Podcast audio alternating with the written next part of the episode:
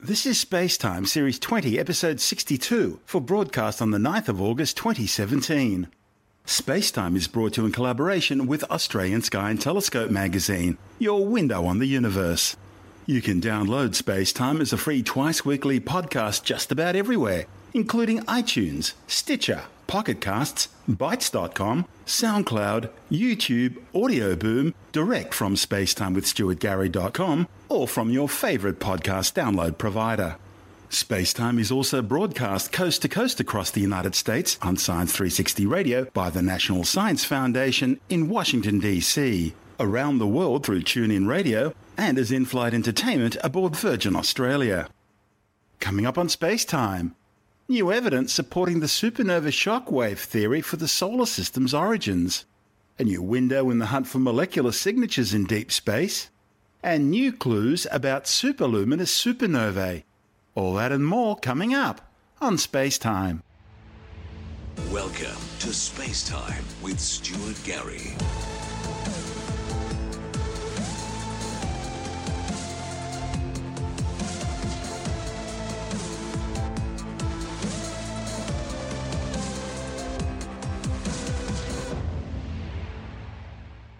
Astronomers have found more evidence supporting the long-standing theory that our solar system's formation 4.6 billion years ago was triggered by a shockwave from an exploding supernova.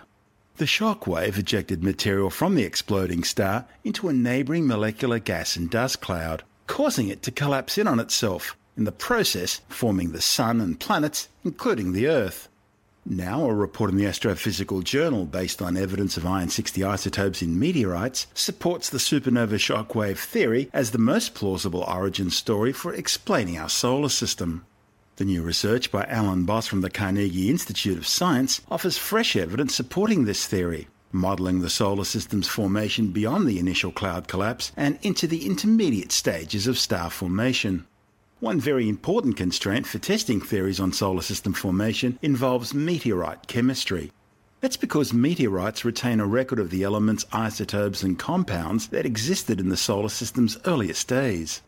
One type of meteorite, known as a carbonaceous chondrite, is especially important because they represent some of the most primitive samples. An interesting component in all meteorites, especially carbonaceous chondrites, are things known as short-lived radioactive isotopes. Isotopes are versions of elements with the same number of protons but a different number of neutrons. Sometimes, as in the case of radioactive isotopes, the number of neutrons present in the nucleus of an atom can make the isotope unstable. In order to gain stability, the isotope releases energetic particles, which alters its number of protons and neutrons, in the process transmuting it into another element. Some isotopes that existed when the solar system formed are radioactive and have decay rates which cause them to become extinct within tens to hundreds of millions of years. The fact that these isotopes still existed when the chondrites formed is shown by the abundances of their stable decay products, also called daughter isotopes, which are found in some primitive chondrites. Measuring the amount of these daughter isotopes can tell scientists when and possibly how the chondrites first formed. A recent analysis of chondrites by Carnegie's Miriam Tellus was concerned with iron-60, a short-lived radioactive isotope that decays into nickel-60. It's only created in significant amounts through nuclear reactions inside asymptotic giant branch stars. These are red giants at the ends of their lives that are about to go supernova. Because all the iron-60 in the solar system's formation has long since decayed, Tellus's research focused on its daughter product, nickel-60. The amount of nickel-60 found in meteorite samples, especially in comparison with the amount of stable ordinary iron-56, can indicate how much iron-60 was present when the larger parent body asteroid from which the meteorite broke off was formed. The important point is there aren't many options for how an excess of iron-60, which later decayed into nickel-60, could have gotten into a primitive solar system object in the first place. But one of the options which is available is a supernova.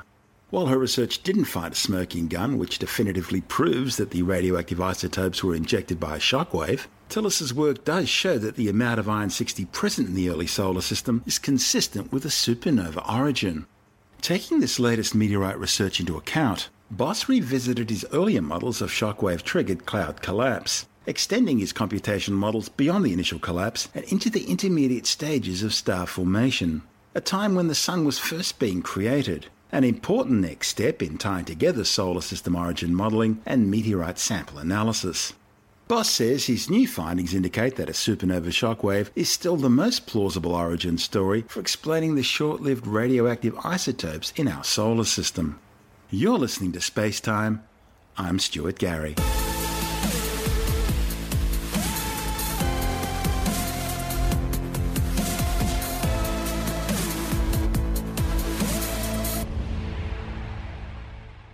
Astronomers have begun using one of the precursor radio telescopes for the Square Kilometre Array project to study molecular signatures which could eventually lead to the detection of complex molecules that are the precursors to life. The team are using the Murchison Wide Field Array radio telescope to undertake observations focusing on the molecular gas and dust clouds from which new generations of stars are born. The findings, reported in the monthly notices of the Royal Astronomical Society and on the pre-press physics website archive.org, represent the widest field of view molecular survey of the Milky Way ever published. They also represent the first ever detection of molecules in the 70 to 300 MHz frequency range of the Murchison Observatory. The team successfully detected two molecules, sulfonyl and nitric oxide, towards the galactic centre. Sulfonyl, also known as the mercapto radical, is a simple free radical molecule consisting of one hydrogen and one sulfur atom. Free radicals are molecules with bonding structures that include an unpaired electron, which makes them highly chemically reactive. Sulfonyl appears in the metabolism of living organisms as H2S, and is one of the top 3 sulfur-containing gases in giant gas planets such as Jupiter.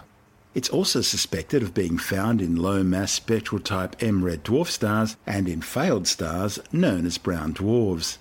Prior to this discovery, the mercapto radical had only ever been seen twice before at infrared wavelengths in different parts of the electromagnetic spectrum. The study shows that sulfonyl molecules are emitting photons detectable around 100 MHz, which can be observed by the Murchison Array. The other molecule detected was nitric oxide. It's also a free radical, this time comprising nitrogen and oxygen. In mammals, including humans, nitric oxide's an important cellular signalling molecule, involved in numerous physiological and pathological processes. The study's lead author, Chenoa Tremblay, from the International Centre for Radio Astronomy Research and Curtin University, says the molecular transitions seen by her team all came from slow variable stars at the ends of their lives that are becoming unstable. Astronomers can therefore use these molecules to probe the Milky Way to better understand the chemical and physical environments of stars as well as gas and dust clouds. Since the 1980s, frequencies greater than 80 gigahertz have usually been used for this type of work due to the freedom from radio frequency interference emitted by cell phones, televisions and orbiting satellites. But the extreme radio quietness of the Murchison Radio Astronomy's location in outback Western Australia allows astronomers to study molecular signatures from stars and star-forming regions at far lower frequencies than ever before. The multi-billion-dollar Square Kilometre Array project is building the world's largest radio telescope comprising thousands of antennas across Australia and South Africa. Following on from this pilot study, a new survey of the Orion Nebula is now in progress, using the Murchison Array in a low-frequency range of 99 to 270 MHz.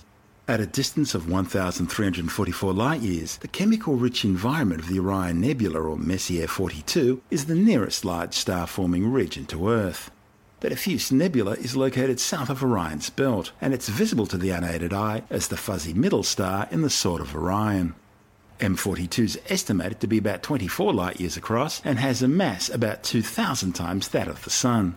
The aim of this new study is to detect more chemical traces in stars and compare these regions to the observations of the Galactic Centre Pilot Region, allowing astronomers to better understand the emission mechanisms for these molecules. This new technique, therefore, will pave the way for deeper surveys, ones that can probe both the Milky Way and other galaxies in search of molecular precursors to life. Tremblay says her team are now also hoping to discover signatures from long-chain amino acids in the cold gas environments being observed, which is where they're most likely to be stable. I'm using the Murchison Wide Field Array to study the chemistry within our own galaxy. In a lot of the other telescopes that we're using to study the chemistry, we're looking at molecules in different environments, usually in warm gas. By using something like the Murchison Wide Field Array, I can start to study molecules in colder gas, where they might be more stable, so we might be able to see larger molecules. And of course, colder gas is what we look at when we want to look into stellar nurseries where new stars could be born eventually. naturally. Yes. Also, around stars that have already been born have a cold gas in front of them where new molecules are also being formed, or also planets are starting to be formed. And so trying to understand how did the complicated molecules we see on Earth get onto our planet. And there are two specific molecules you've been looking at. One's nitric oxide, the other's a mercapto radical. Yes. So both of these molecules, the nitric oxide has been detected in space previously, and so has the mercapto radical. But this is the first time we've seen the mercapto radical at radio wavelengths in comparison to infrared wavelengths. And both of these are rarely found in stars, and we found them in more stars, which is particularly interesting because we don't know why we couldn't see them before. Why are these two specific molecules so interesting, other than the fact you're looking at them in radio wavelengths for the first time? Nitric oxide is particularly interesting because it has been found to be an important thing for finding larger biomolecules. So if we're looking for signs of life at other places, nitric oxide is a very simple molecule, and so it should be easier to find, but give us traces and ideas of where to start looking for more complicated molecules that are more directly related to life. But also itself, nitric oxide is important to our own biomechanical systems because it is important to our own cardiovascular health as well. The mercapto radical has been interesting because one of the big mysteries, I suppose, is that we can't find sulfur tied to molecules in gas, or it's been very rarely found. And so trying to identify why we can't seem to find it. So sulfur itself, we can find it as an element all over the place, but we haven't been able to find sulfur as a molecule very often, and we don't know why. So we're hoping to be able to look at it in colder environments where it might be more stable and see where it might be hiding, and so make it easier to find it with other telescopes. When you use the Murchison Wide Field Array, what makes it so good is that it's doing a really great job of looking at these specific wavelengths. So it's looking at 70 to 300 megahertz, which is what makes it unique. A lot of the previous telescopes, especially for studying chemistry, has been at these high gigahertz frequencies, so by looking at the lower frequencies. But Murchison Wide Field Array also has another particular characteristic that makes it interesting in this, that it can see a very large area of the sky. So one of the benefits of the survey that I've been doing and studying the chemistry is that I can look at a very large area of the sky all at once, which would take other telescopes hundreds or thousands of observations and hours in order to be able to see the same patch of sky. And to give an idea of the size of that area is if you look at the size of our moon, the patch of sky that I've recently done the survey on would take up 1,500 or more than 1,500 moons to cover the same amount of area. So it's quite a benefit in that way. With radio telescopes, you guys who are doing radio research, you're looking at a whole range of different frequencies, each of which requires a different type of telescope. Is that right? Is that how that works? Yeah, well, to a certain amount. Everything in the sky are really big or bright radio emitters. And so that means that as we go into the really low frequencies or the very long wavelengths of the wide field array, is that no longer do we have to have these big, huge, movable dishes on the sky. Instead, we can start having these what's called dipole antennas. They look like bow ties or little spiders of bits of metal that are on the ground. So it makes the setup of the telescope a bit simpler, but it changes the characteristics of what we can see on the sky and what we're studying in the sky. That's what gives us the benefit of being able to see so much of the area as well. By using specific types of telescopes of specific designs, they'll let you see a specific range of frequencies. Yeah, it does. It has a lot to do with the electronics as well, but the different shapes and different sizes of the telescopes allow you to see different amounts of the sky and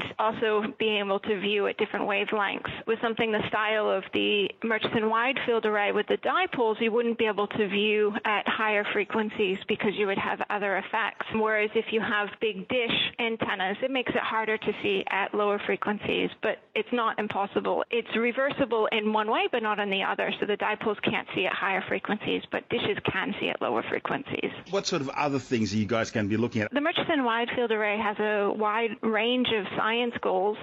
In particular, it studies pulsars. It's looking for these fast radio bursts, or FRBs, which are fast pulses in the sky, which we don't know exactly the origin of them at this point. It's looking for the epoch of reionization, so the early universe when stars first turned on. And it's studying galaxies. They've also recently done a very large survey of the sky called GLEAM, which is an imaging survey, which you could download the cell phone app onto your phone, and you could see what our telescope sees of the sky and what you would see if you could see in the radio.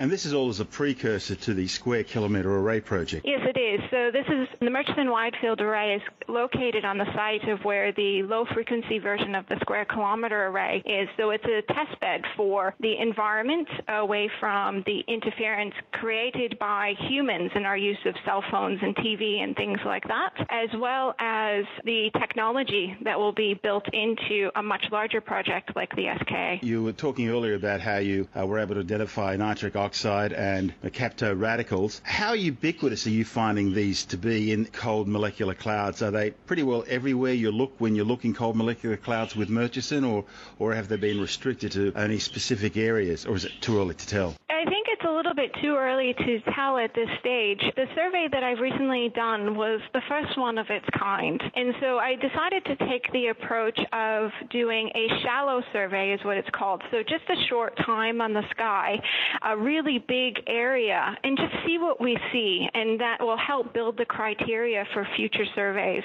And by doing that, I was only sensitive to very unique environments. So we find these molecules, both the nitric oxide and the mercaptor radical, around evolved stars, so stars that are quite late on in their age of life. And these environments means that they have to be very special in order for us to be able to find them. So we don't know exactly how often we're going to find them yet, but the fact that we can start finding them gives us information as to how to build these surveys in the future and detect a lot more of them. And you said you found these around evolved stars. We're talking about stars off the main sequence already when you say evolved? Yeah, they're following along the main sequence but getting on close to the end of their life, and so it will start branching off at this point as to what they do. These are also old enough that they tend to, their environments are quite variable, and so they create these bits of shock that are these waves that are kind of going through the gas, which is creating the energy for us to be able to detect these molecules. So what, Wolf-Rayet stars or just M-class flares, things like that? Yes, closer to M-class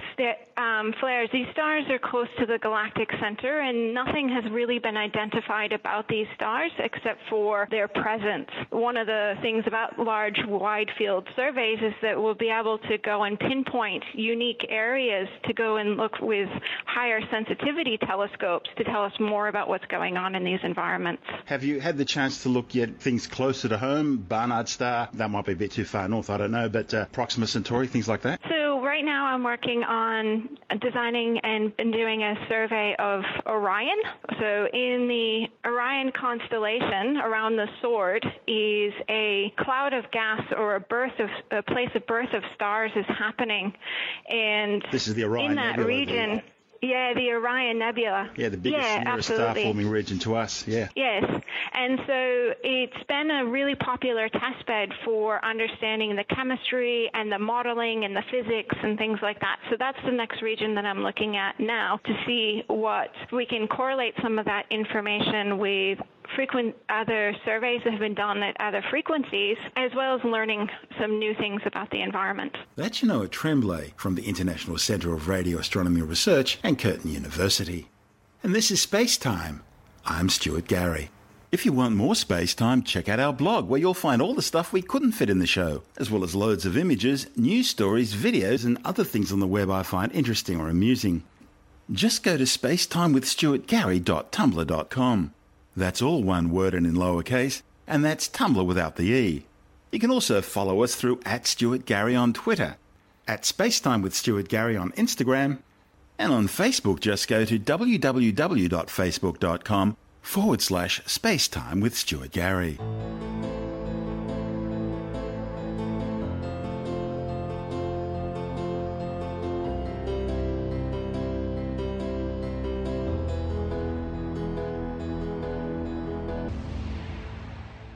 astronomers have detected the nearest ever superluminous supernova. The supernova discovery challenges current ideas about how and where such supercharged supernovas can occur.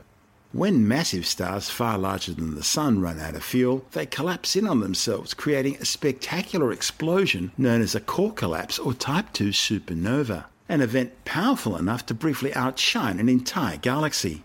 Of the many thousands of supernovae observed over the past decade, astronomers have detected about 50 which were especially powerful, up to 100 times brighter than other core collapse supernovae.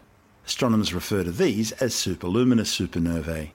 And one of these superluminous supernovae, known as SN2017egm, has now offered new clues about their formation. The supernova was first detected on May 23, 2017, in a spiral galaxy about 430 million light-years away. And that's about 3 times closer than any other superluminous supernova ever detected. So astronomers used this relatively nearby discovery to examine the event in detail. A report in the Astrophysical Journal Letters found that supernova SN2017egm occurred in a highly metallistic galaxy, meaning a galaxy with a high concentration of elements heavier than hydrogen and helium. You see, astronomers refer to all elements other than hydrogen and helium as metals. The finding's important because it's the first clear evidence of a metal-rich birthplace for a superluminous supernova. Previously, all superluminous supernovae were found in small dwarf galaxies, which were known to have low metal content and were consequently thought to be an essential prerequisite ingredient for making these types of supernovae explosions. This study also supports the idea that a rapidly spinning highly magnetized neutron star, known as a magnetar, is the likely engine driving the incredible amount of light being generated by these supernovae. While the brightness of SN2017egm and the properties of the magnetar that powers it overlaps with those of other superluminous supernovae, the amount of mass ejected by SN2017egm may be lower than the average event. This difference may indicate that the massive star that led to SN2017egm lost more mass than most superluminous supernova progenitors before exploding. The spin rate of the magnetar may also be slower than average. These results show that the amount of metals has at most only a small effect on the properties of a superluminous supernova and the engine driving it. However, the metal-rich variety occurs at only about 10% the rate of the metal-poor ones. Similar results have been found for bursts of gamma rays associated with the explosions of massive stars, and this suggests a close association between these two types of objects. From July the 4th this year through to September the 16th, SN2017egm won't be visible because its line of sight is too close to the Sun.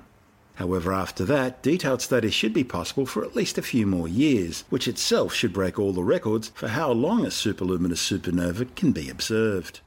I'm Stuart Gary. You're listening to Space Time.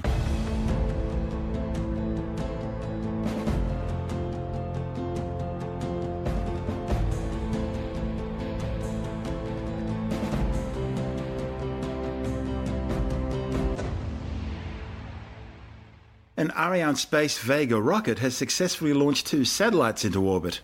The mission blasted off into ink-black late-night skies from the European Space Agency's Kourou spaceport in French Guiana. À tous de DDO, attention pour le décompte final.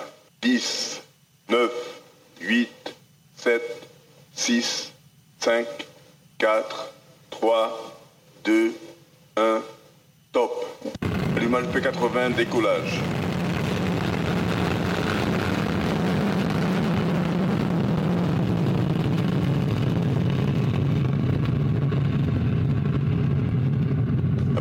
Nominal.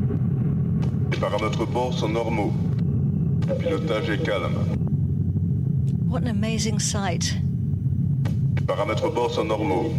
Vega blazing a trail across the night skies here above the Guiana Space Centre, heading out north. And we can hear the rumble coming across here now at the Space Centre. We broke the sound barrier 31 seconds. 31 seconds after launch, when we reached Mach 1. He's telling us that everything's going normally. We're burning the P80, the first stage. and it has burnt all its propellant. We don't need any more. It falls away. We are shedding weight. The lighter we are, the faster we go. And we're now burning the Z23. It's the second stage. It burns for about 1 minute and 40, and Z stands for Zefiro, which is an Italian type of wind. 23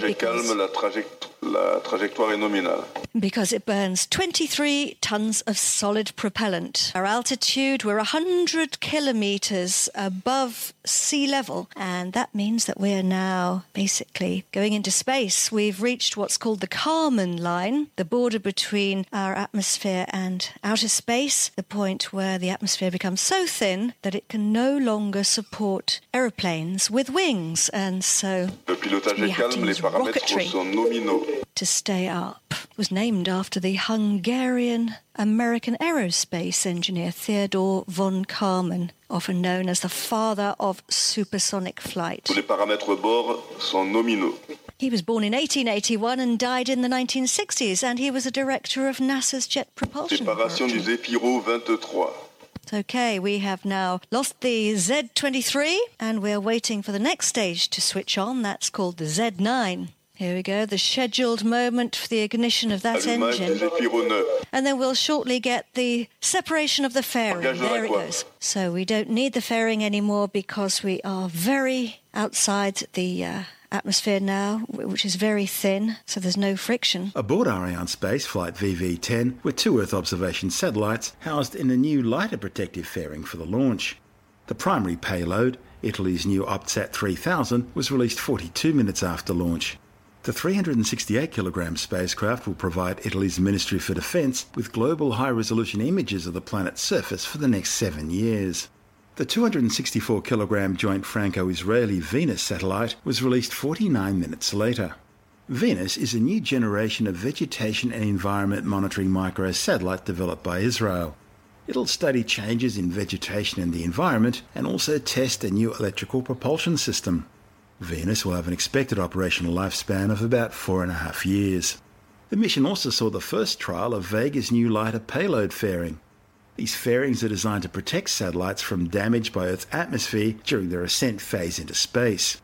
The fairings are then jettisoned at altitudes over 100 kilometres, the official start of space, where the atmosphere becomes far too thin and rarefied to affect the spacecraft. The new payload fairing was developed under the European Space Agency's Launches Exploitation Accompaniment Programme and manufactured by RUAG Space in Switzerland with Italy's EVL as prime contractor. The technology was first used on the last Ariane 5 flight, which launched on June 28. The new fairing structure features fewer panels and no metallic joints. The use of different composite materials and improved manufacturing techniques have also lowered production costs. Meanwhile, a launch pad modification for this flight also reduced acoustic loads. That's the pressure caused by sound waves on the payloads at liftoff from the first stage plume striking the structure. The new changes exploited a computer model of the acoustic environment at liftoff, which is developed under a joint ESA-NASA knowledge exchange agreement for launches. Flight and ground measurements of the launch will help engineers determine how well the new fairings and acoustic improvements have worked. The total mass for the launch was 982 kilograms. The satellites total 672 kilograms, with the payload adapters and carrying structures making up the rest. The flight was also the second launch of a Vega rocket this year. I'm Stuart Gary. You're listening to Space Time.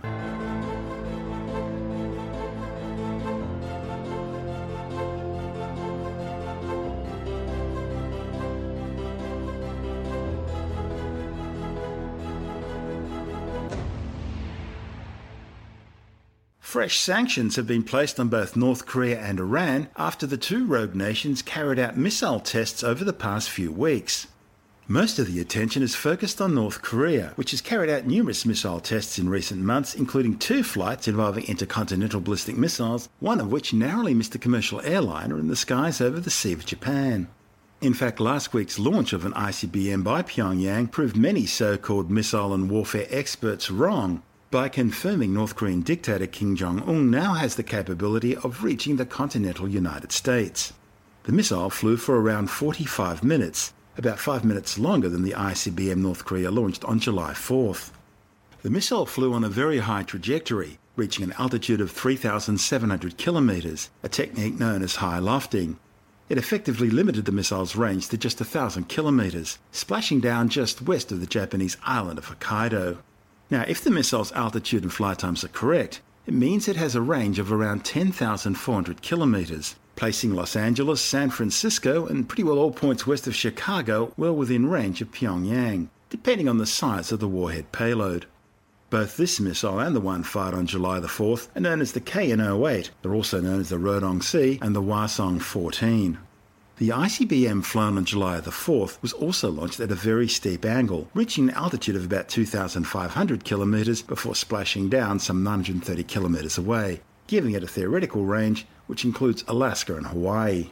The Hwasong-14 is a two-stage ICBM using Chinese WS-51-200 missile technology. Both are based on the Russian Topol three-stage ICBM, which is equipped with a single 800-kiloton thermonuclear warhead that has been experimentally fitted with MIRVs. Incidentally, North Korea has 6 of those huge 16-wheeled mobile transporters used to move and launch the Hwasong-14 ICBMs. They were sold to Pyongyang by China, supposedly for use as lumber transporters. Beijing clearly has a lot to answer for. As for the other member of the so-called axis of evil, Iran, well, it's also continued with its own missile program, with a launch on July 27th in breach of United Nations Security Council Resolution 2231. That launch was part of Tehran's ongoing program to develop a long-range weapons delivery capability. There are growing fears among Tehran's Middle Eastern neighbours that Iran is continuing with its secretive nuclear weapons program despite the much-criticised deal it signed with the Obama administration in 2015. The oil-rich nation is continuing to claim its nuclear program is for peaceful power generation only.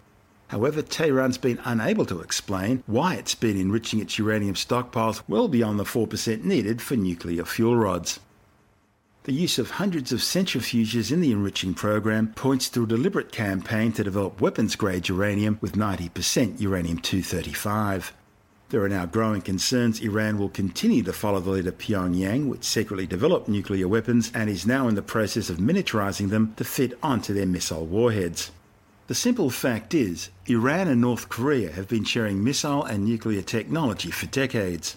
Iran's July 27th launch involved Tehran's Simorgh or Phoenix missile, which is derived from the Safir 2 or Ambassador missile, a 25-metre-long two-stage ICBM. The first stage uses 4 Safir non-gimbaled or fixed rocket engines as well as 4 smaller Verna rockets for steering. It's almost a carbon copy of North Korea's Taepodang 2 missile, using a combination of kerosene and inhibited red fuming nitric acid oxidizer as propellants. The upper stage is also based on the Safar. In 2009, Tehran tried to legitimise its missile development program by replacing the usual explosive warhead on the Safar with an experimental satellite, the OMID.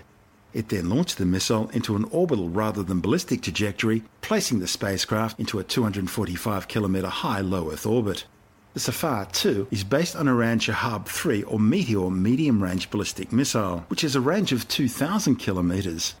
It was developed by Tehran with help from Pyongyang and is based on North Korea's single-stage Nodong-1 medium-range ballistic missile, which itself is a carbon copy of a Russian missile better known in the West as the Scud.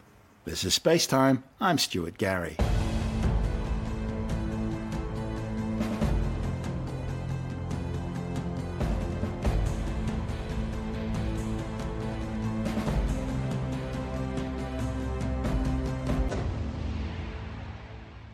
And time now to take a brief look at some of the other stories making news in science this week with a science report. Warming of the planet by 2 degrees Celsius is often seen as a tipping point which people should try to avoid by limiting man-made greenhouse gas emissions. However, new research by the University of Washington has found that greenhouse gas emissions are so bad that the Earth will almost certainly exceed that 2-degree figure anyway.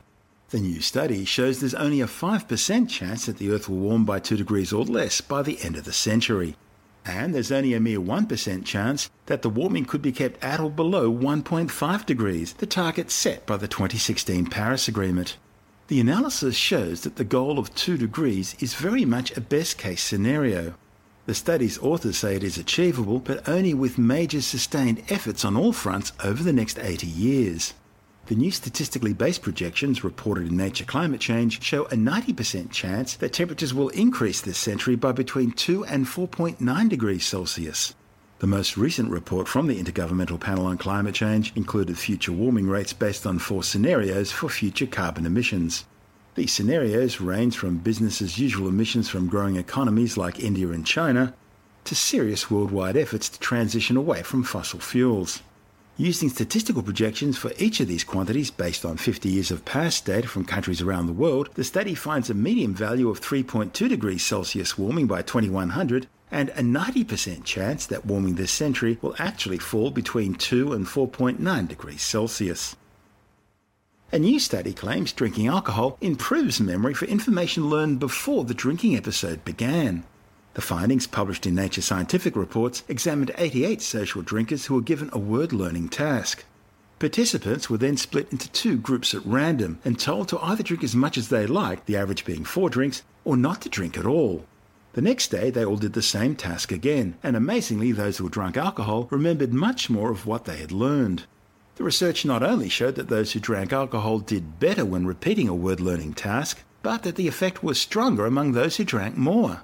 Scientists admit they still don't fully understand what causes this effect, but the leading explanation is that alcohol blocks the learning of new information, and therefore the brain has more resources available to lay down other recently learned information into long-term memory. A new expedition led by the Australian National University will help solve the mysteries of Zealandia, an underwater continent to the east of Australia in the Pacific Ring of Fire, which is a hotspot for volcanoes and earthquake activity. The drill ship Joyde's Resolution is undertaking the 2-month expedition as part of an international ocean discovery program. The expedition will take drill core samples to help scientists better understand the major changes in the global tectonic configuration that started about 53 million years ago as the Ring of Fire came into existence. Zealandia, including today's Lord Howe Rise, was largely part of Australia until about 75 million years ago, when it started to break away and move to the northeast. That movement halted about 53 million years ago.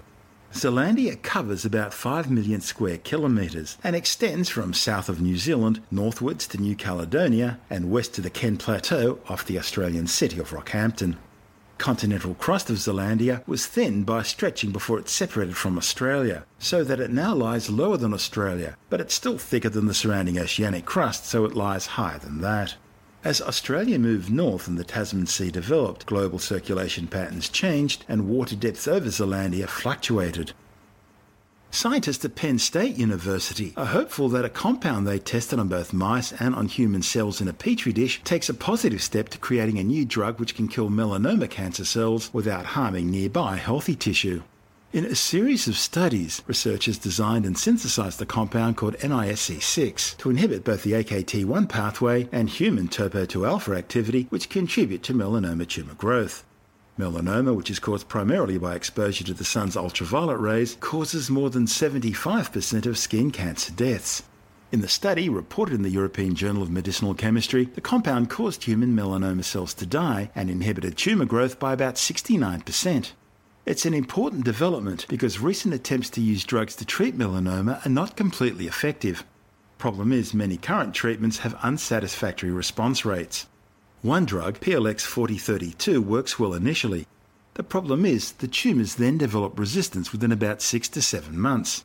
So the researchers combined a few different approaches to their earlier work to develop the new compound. While scientists are still in the process of studying the actual mechanism behind how the drug works, the compound appears to target a process that guides cell division and growth. When a cell divides and grows, the DNA inside it becomes tangled. To resolve the problem, humans have a protein called topoisomerase, which cuts the DNA and joins it back to release the stress. This compound may be able to inhibit the activity of the topo-2-alpha protein, leaving the DNA unable to unwind itself. NISC6 may also work on other forms of cancer, which will likely be included in future research. And finally for now, a new study of feline DNA shows that cats domesticated themselves, and in true feline fashion, they took their time in deciding whether or not to adopt humans as pets. The findings, reported in the journal Nature, Ecology and Evolution, are based on a study of DNA from more than 200 cats spanning more than 9,000 years. As well as modern family pets, the samples also included DNA from ancient Romanian cats, mummified Egyptian cats, and modern African wildcats. The DNA analysis suggests that cats lived for thousands of years alongside humans before they decided to become domesticated. And it seems during this time, their DNA changed little from those of their African wildcat ancestors, the only significant difference being the picking up of the distinctive stripes and dots of the tabby cat, a trait which apparently arrived fairly recently.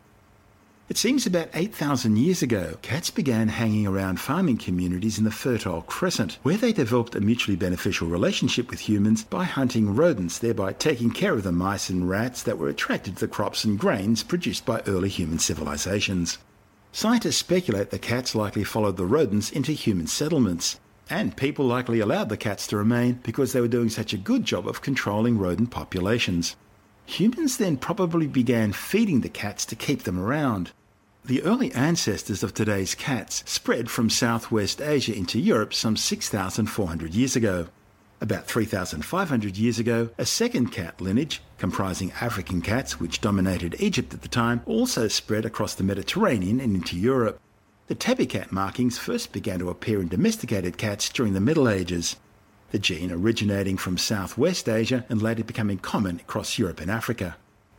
Unlike cats, whose putrefaction meant they didn't need any changes, dogs, which were domesticated much earlier, up to 20,000 years ago, were selected to perform specific tasks, which has resulted into the diversification into the many breeds we see today. I'm Stuart Gary. You're listening to Space Time.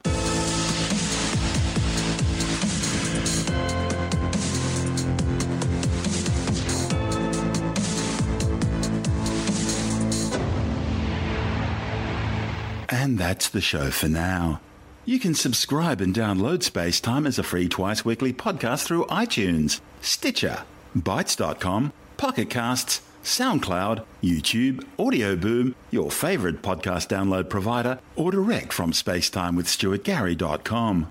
The show's also broadcast coast-to-coast across the United States on Science 360 Radio by the National Science Foundation in Washington, D.C., around the world on TuneIn Radio and as part of Virgin Australia's in-flight entertainment. If you want more Space Time, check out our blog where you'll find all the stuff we couldn't fit in the show, as well as loads of images, news stories, videos and other things on the web I find interesting or amusing. Just go to spacetimewithstuartgary.tumblr.com. That's all one word and in lowercase, and that's Tumblr without the E. You can also follow us through @StuartGary on Twitter, @SpaceTimeWithStuartGary on Instagram, and on Facebook, just go to www.facebook.com/Spacetime with Stuart Gary. Spacetime is brought to you in collaboration with Australian Sky and Telescope magazine, your window on the universe. You've been listening to Spacetime with Stuart Gary. Subscribe at iTunes, Stitcher, Pocket Casts or Audio Boom. This has been another quality podcast production from Bytes.com.